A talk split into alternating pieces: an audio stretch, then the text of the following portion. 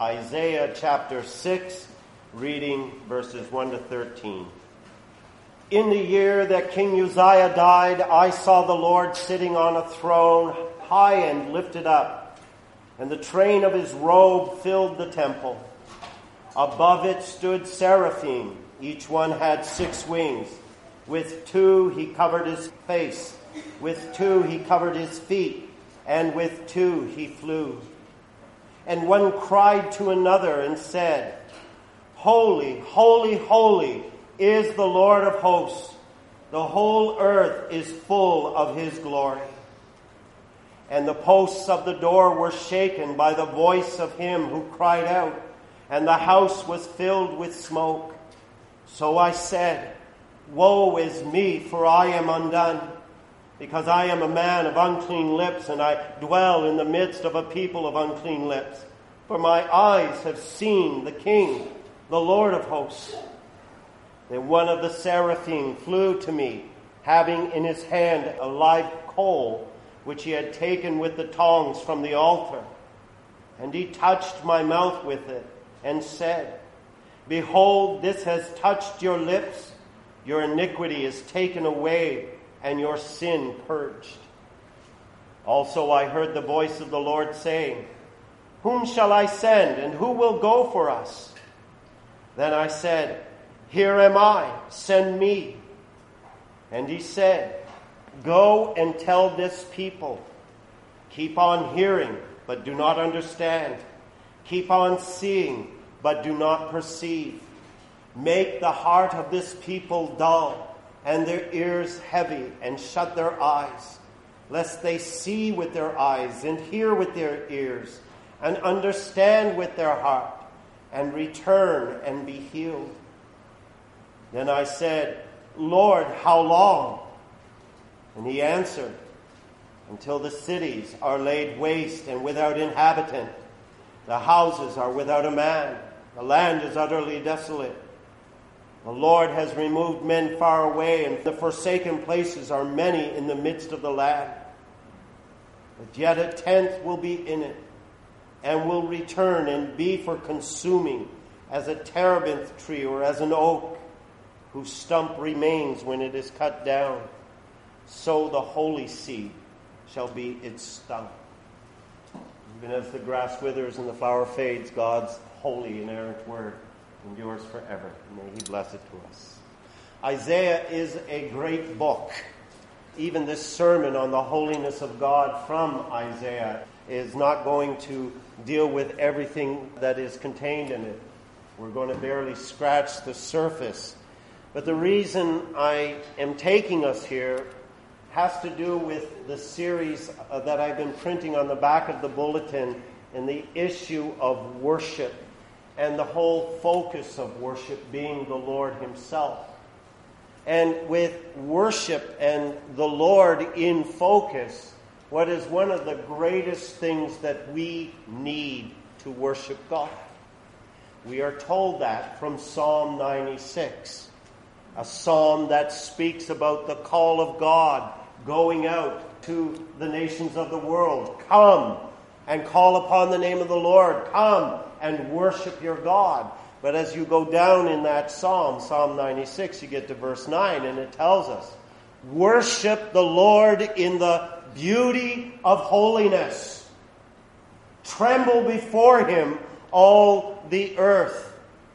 It's not about us just simply coming to God and saying, Hi, here I am, you know, that modern contemporary hymn, here I am to worship.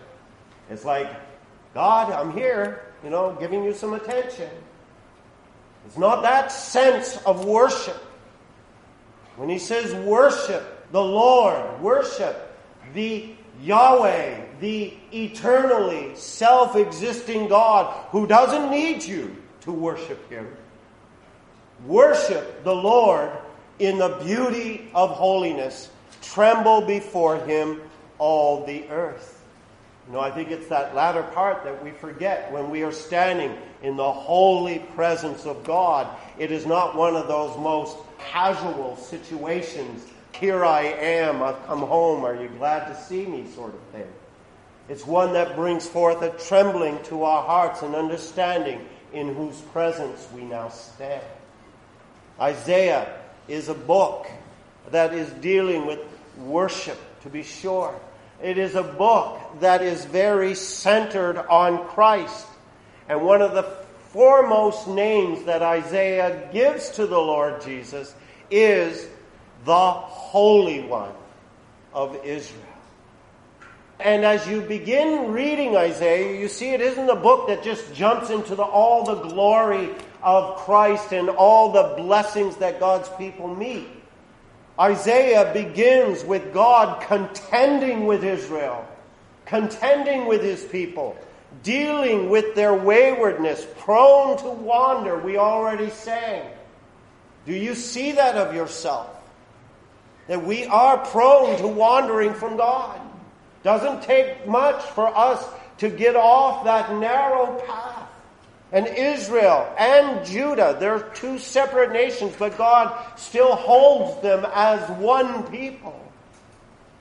Israel and Judah are disobedient, gravely disobedient.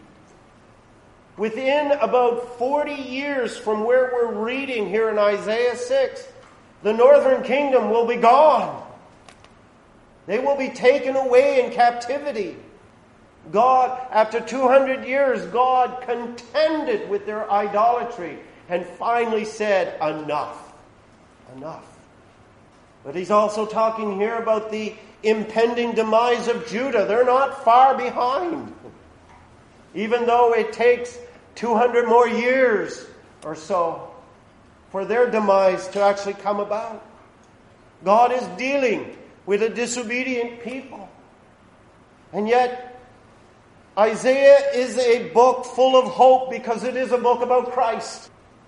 And, and that's where God continually draws us as he's dealing with his judgment upon Israel. He meets them with the justifying grace of the servant in chapter 53 as he is dealing with the sinfulness of Israel. He meets them with the comfort of the gospel in chapter 40. Even as he is dealing with the wretched, rebellious nature of Israel, he extends to them the promise of mercy. Wash yourselves, make yourself clean, cease to do evil. Come now, let us reason together, says the Lord. And how many of you know this verse? Though your sins be as scarlet, they shall be as white as snow. Though they are red like crimson, they shall be as wool. It's not that God is lacking mercy. He is saying, the depths of your sin, however red it might be, is a stain upon your soul. My mercy in my Son is sufficient to make you like snow. Isn't that amazing grace? And that's where we are standing. That's what the book is all about. And Isaiah himself was one of the foremost prophets of the Lord. Isaiah served some 65 years. Can you imagine? I'm reading a biography of a minister in Scotland who served 60 years. Well, Isaiah, 65 years. He served under Uzziah and Uzziah's son Jotham and Jotham's son Ahaz and Ahaz's son Hezekiah. He was probably around for Manasseh because Isaiah is quite possibly that martyr that was spoken of in Hebrews 11:37 who was sawn, he was killed by being sawn in two. That was the depravity of Manasseh. But he is also one of the very rare servants of the Lord to have had a heavenly vision of God that rivals what Paul and John experienced. And it's at this point where he is recounting what he saw. The year that King Uzziah died, he saw the Lord sitting on the throne, high and lifted up. Who is this Lord? And many have a lot of speculation, but it's good that God's Word, both Old and New Testament, come together to tell us who it is because John, in his Gospel, John chapter 12, uh, from verse 37 to 41, quoting Isaiah 6, he writes that Isaiah was writing these things when he saw Jesus' glory and spoke of him. This is Jesus, the Son of God, in his pre incarnate state that Isaiah is beholding. The second person of the Trinity.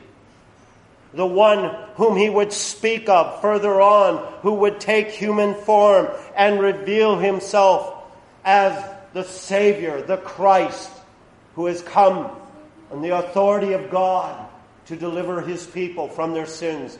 This is the one whom he will speak of in chapter 53, who would be marred beyond all measure, but would do this to bear the sins and the sorrows and the griefs of his people in order to justify it.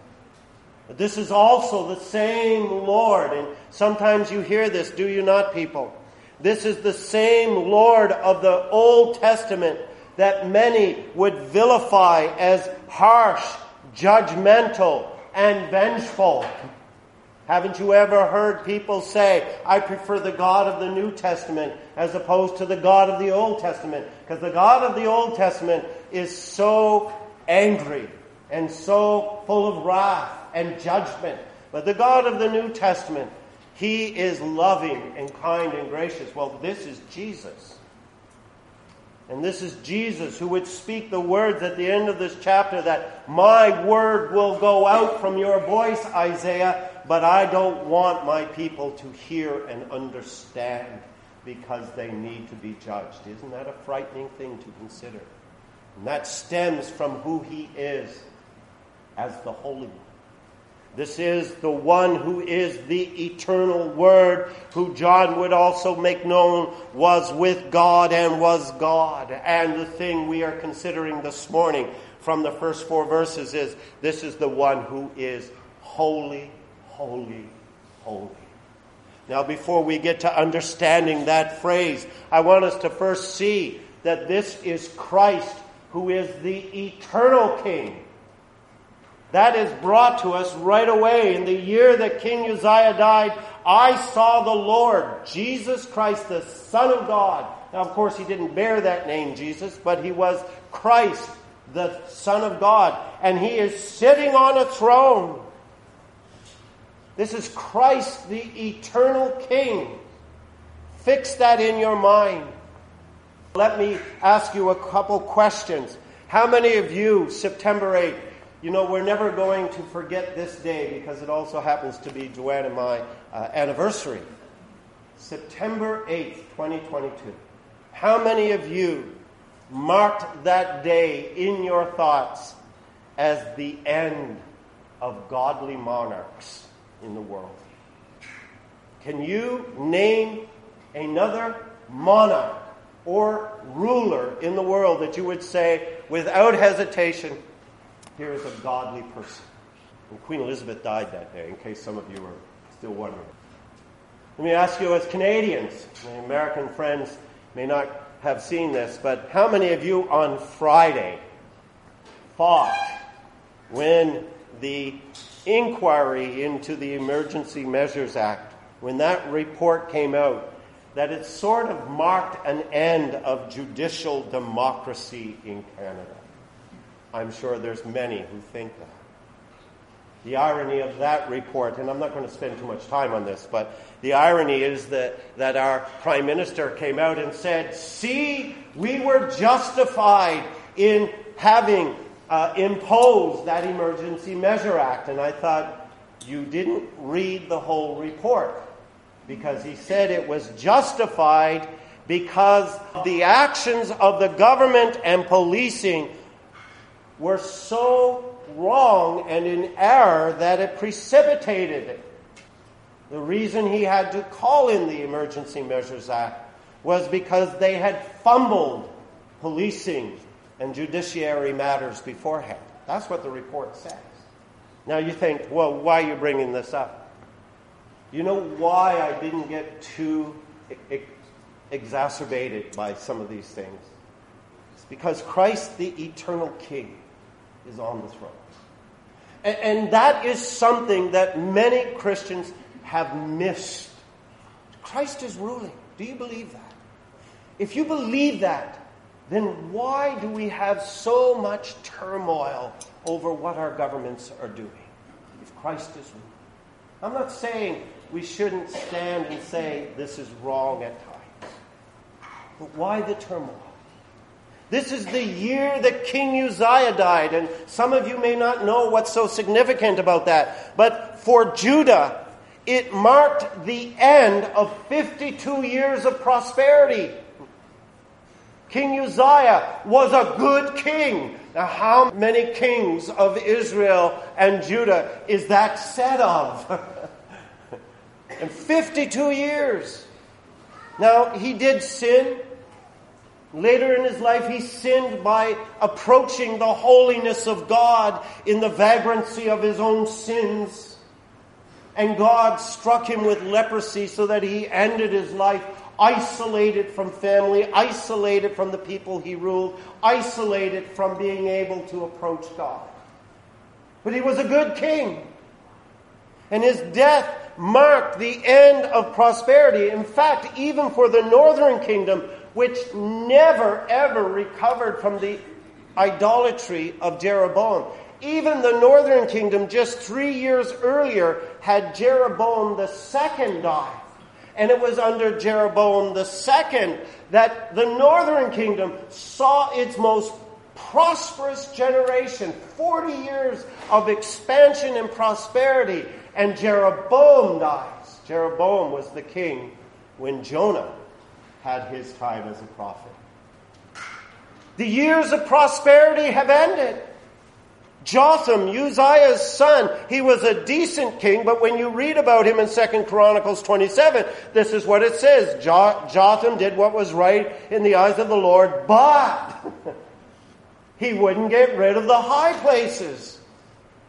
He wouldn't get rid of the idolatry that was spreading through Judah. He wouldn't say, no, you are to worship the Lord your God and him alone.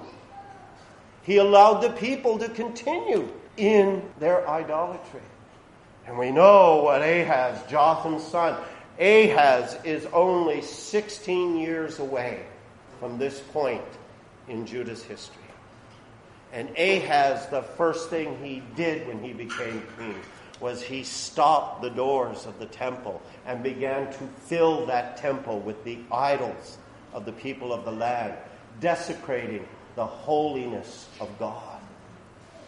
What is significant about this time is that godliness was in sharp decline. Think of Psalm 12. Save, Lord, for the godly man ceases. Uzziah's death was symbolic of the nation that also was dying in its faithfulness and godliness. They had overstepped grace. We talked about this on Wednesday. How easy it is to presume God's grace and sin willfully. I can do this sin because I know God is going to forgive me because I'm in His hands and once saved, always saved. And uh, you know, the mercies of the Lord endure forever. And you know, you might think how strange it is to think that way, but when you get into the enticing nature of sin, that's where the mind goes. And it takes a real work of grace to fight against those kind of thoughts. We know them if we're truly searching our hearts. Worship had become secondary. Assyria under a king, Tiglath-Pileser III. The enemy of Judah was growing, growing in strength. And as Psalm 12 says, Save, Lord, deliver us, help us, Lord. The godly man ceases, the faithful disappear from among the sons of man. Doesn't that somewhat describe the church in Canada today? It, it is hard to go to places in Canada to find a decent evangelical congregation. That's no secret. And I don't say that to disparage the church. I'm saying that to say that the times of uh, Isaiah here are no different than our time today. The prosperous times of the Church of Christ have long ended in this country. And what begins to be your hope? Thank God Christ is eternally enthroned, that he is the king on the throne. And I think that's an important truth, even as we see it here with Isaiah. Christ did not become king after his death and resurrection. In his humanity, he was elevated to that position of Lord of Lords and King of Kings. But it doesn't mean that he wasn't always the king. He was, is. He has always been enthroned. Psalm 2 t- tells us so, so powerfully, so clearly that, that God Himself has said there in Psalm 2 I have set my king on my holy hill of Zion. Christ is ruling. Even amongst the nations that would seek to cast God off, Christ is enthroned. And what we're told in Psalm 2 is that in the hands of Christ are the days of every man and nation. And Isaiah, before, before he goes any further on in his ministry of a prophet, God wants him to see who is on the throne, who is high and lifted up. When you read high and lifted up, what he is saying to Isaiah is that Christ has ultimate authority always and ever. Lay hold of that truth. Even in the climate of our day, dear Christians, don't get exacerbated by what is going on in government because even in the climate of our day, there is none higher than King Jesus. And if he weren't king, my, things would be worse. But he says here as well in verse 1, and this is this is key as he's even coming to talk about the holiness. Look at his train. His train fills the temple. Children, what is that train? It's not one of these engine powered vehicles that we hear going by during our services and those wonderful horns that begin to blast. The train is speaking about the robe of the king, how long it is. And kings who really wanted to, earthly kings that is, to boast of their prestige and their riches, usually try to make their trains very long and have to have attendants to move it around so that when they sat or got up to walk, they wouldn't trip. It's like a long flowing gown. We see this sometimes with brides. If you ever go to a wedding and you see that dress with that long train behind it, that's what this is. And Look what it says about the, the train, the glory of our enthroned King, is that it fills the temple. You know, that phrase only has significance to God's people. But what it was saying is that even in his kingship, the Lord is reigning with full mercy to those who seek him. Think again about Psalm 2. Because in Psalm 2, it's speaking about Christ enthroned by the Father, ruling over the nations. And at the very end, it issues this call and this command to the nations. It says, Kiss the Son, lest he be angry, and you perish in the way when his wrath is kindled but a little. What a warning to our nations. That if you are not looking to God and, and understanding you are under His authority and you serve according to His authority, and so you will be subject to His judgment. If you do not bow the knee to the Son, what stands in your way is His wrath. What's the last line of that song? Blessed are all those who put their trust in Him. And what a thing for us to to be called to as God's people. This is what, what Isaiah is seeing of the Lord Jesus in all of his authority, in all of his holiness. What is there is that mercy that he has for his people, that he rules with his mercy toward us in mind. Does that not encourage you even today? Do you feel blessed in these days?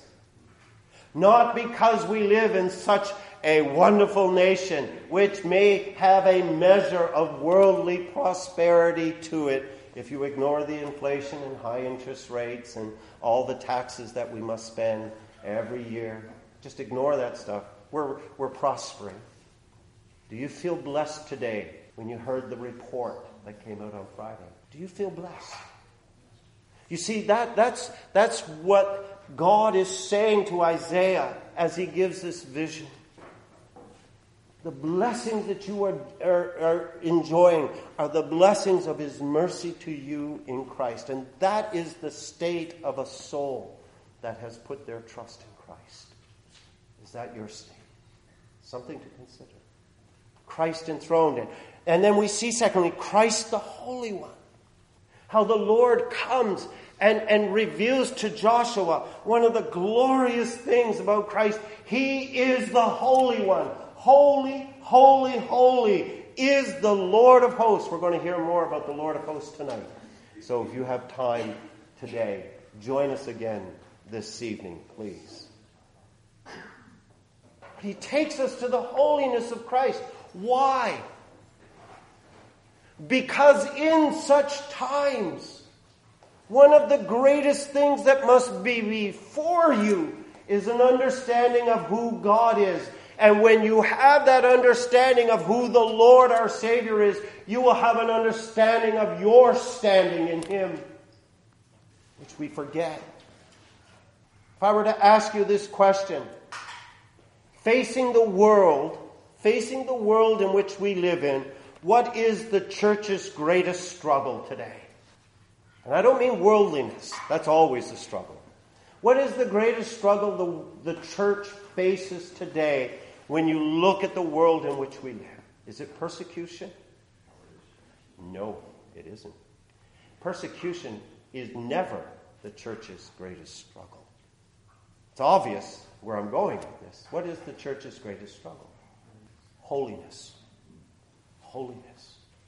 To be holy. Always our struggle. See, our foremost concern as Christ Church is not fighting the government of our day. Our foremost concern is pursuing holiness in a world that is not holy.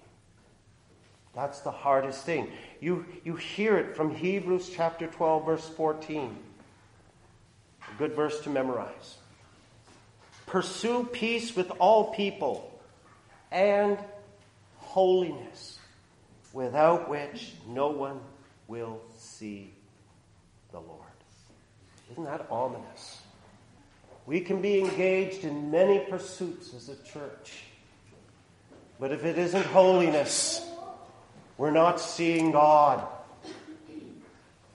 And when we make holiness our focus, even our thoughts of Christ, it's the thing that begins that reverent worship of God that we are called to. You see that with the seraphim's uh, posture. As I noted before, the seraphim are angels. They're angelic beings, but they're fiery angelic beings. They are without sin. These are angels that did not fall into sin and disobedience and rebellion against God. But they come as, as fiery angelic beings, they have a mind and a will to serve the glory of Christ. And look at their posture. And I think this is key for us as we think on holiness. They take the wings that they have and they cover their face. These are sinless beings who, in reverence, would not gaze upon Christ, the Lord of glory. This suggests the incomprehensible nature of God. That He is so far beyond us. Who can know Him, let alone look upon His face? They are overwhelmed by the majesty of God and they cover their face with their wings. And the question begs how much more we as sinners should. Worship is not flippant, worship is not casual. Worship is coming into the presence of God to seek Him. With two, they covered their feet. And that suggests God is unapproachable. We hear that from Scripture. God is incomprehensible, Psalm 145. God dwells in unapproachable light, 1 Timothy chapter 6. And yet, how do we regard God in our thoughts? We have a very small view of God, don't we? They did not want their presence to intrude upon His glory. They covered their feet. Again, the question how much more should we as sinners regard it? And they flew with the other two. Amazing how to see six wings at work on one being, eh? but flying suggests an ever willing desire to bow to God's authority.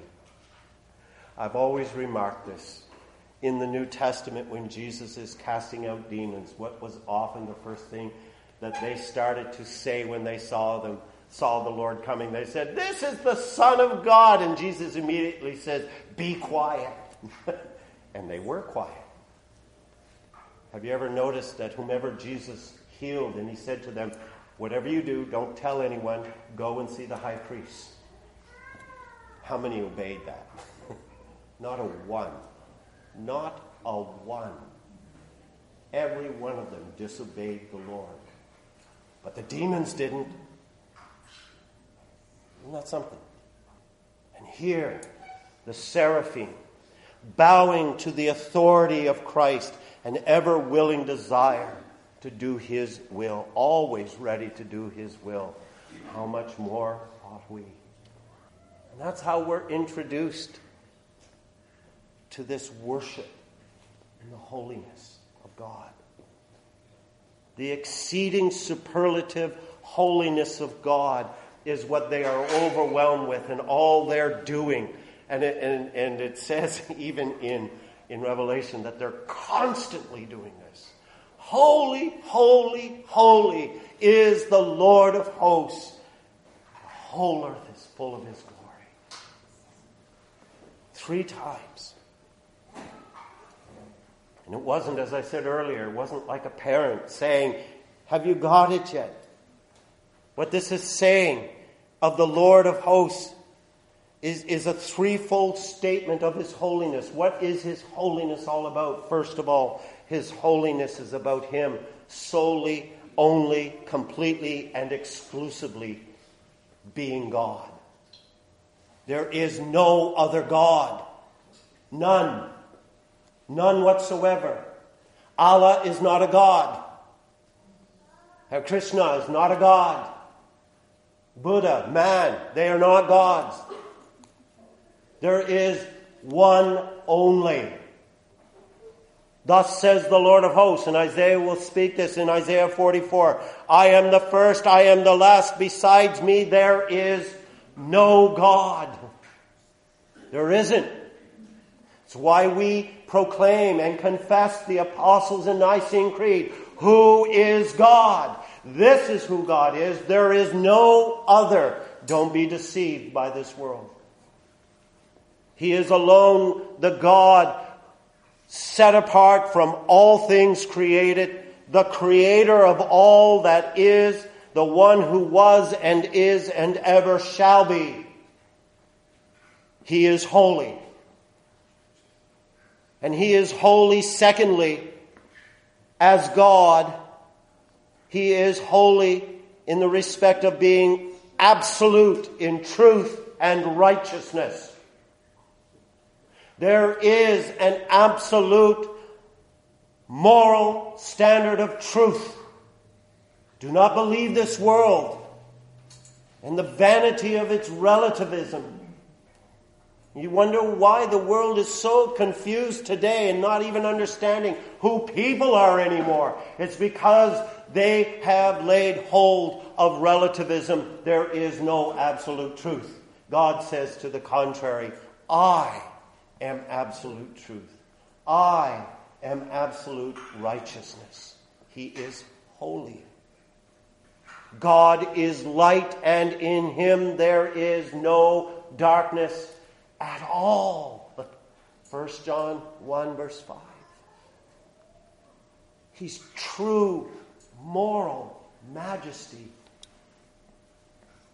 Don't ever think, dear Christian, don't ever think that the smallest of your sins is insignificant in the presence of God. He is holy. He hates sin. Period. There is no way to justify any sin. And He is holy, thirdly, in that He is the God who is the judge of all the earth. He is set apart in those capacities, the only God, the God of absolute truth and righteousness, and the God who is the judge of all the earth. He is right and just to judge the nations. He is right and just to judge the church. Shall not the judge of all the earth do what is right? Genesis 18. Now I'm saying this with a great deal of emphasis because we make light the holiness of God when we do not comprehend our own sinfulness. We make light the holiness of God when we trifle with worship. When we make worship all about me. And we do that so easy. We make light of the holiness of God when we can go a day without repenting of specific sin. It is so easy to make light of the holiness of God. He is holy, holy, holy. And the whole earth is full of His glory. I know our time has moved on here, it always does. That brings us to this point is that that holiness of Christ has always and ever filled the earth. There's never a point, and that's what he's saying here. The whole earth is full of this glory of Christ. That's why God is able to say, in contrariness to the thoughts of many people, well, how can God judge me and condemn me to hell when nobody's ever told me that there is a God or I didn't know there was a God? God says to the contrary, yes, there is and the glory of our Lord is such that no one misses it. None. His glory, His ever present holiness fills the earth. Psalm 19. The heavens declare what? The glory of God. What is that glory of God? It is His ever present holiness. He is God. There is no other. He is God of absolute truth and righteousness. He is God who is judge of all the earth. The heavens declare this. The firmament, the, the very earth that we live in declares this. That's why Paul would say in, in Romans 1 God's wrath is revealed from heaven against all ungodliness and unrighteousness of men who suppress the truth of God in unrighteousness. To hear a person say, I don't believe in God, is one of the greatest judgments that is upon them already, and God's wrath is against them. Justly so. Because, Romans 1 19, because what may be known of God is revealed in creation. God has shown it to them. And they'll say, No, He hasn't. Look to the heavens. Tell me, how do you think this was created? For since cre- the creation of the world, His invisible attributes are clearly seen, so that they are without excuse. It's not that they don't believe there is a God. It's that they do not want to worship God and they do not want to bow to His authority. That's the issue. And that's what we are confronted with, even as we, as God's people, walk in the holiness of our God. God is holy. Christ is holy, holy, holy. We need to know that holiness to begin to worship Him. We need to know that holiness to please Him, to see Him. But we also need that holiness to tremble, to acknowledge our need of Him. We stand as sinners before a holy God. How? How can you stand before this God? This is the amazing thing. He's provided that way through the one who is holy through the death of the Holy One in your place, through the resurrection from the dead of that Holy One who died and who rose again, through Him who was punished for your sins, so that your sinfulness be cleansed and washed away. This is what God has done for us. So that He can now say, because if you are in Christ, He will say to you, you are my holy ones. Isn't that amazing? Isn't that amazing? My friends, tremble before the Lord, before His holiness. Own that work of Christ in your own heart. Believe on the Lord. And through His sacrifice, He will make you clean for that very presence of God. Believe Him, and you will bear the holiness of your God. Let us pray.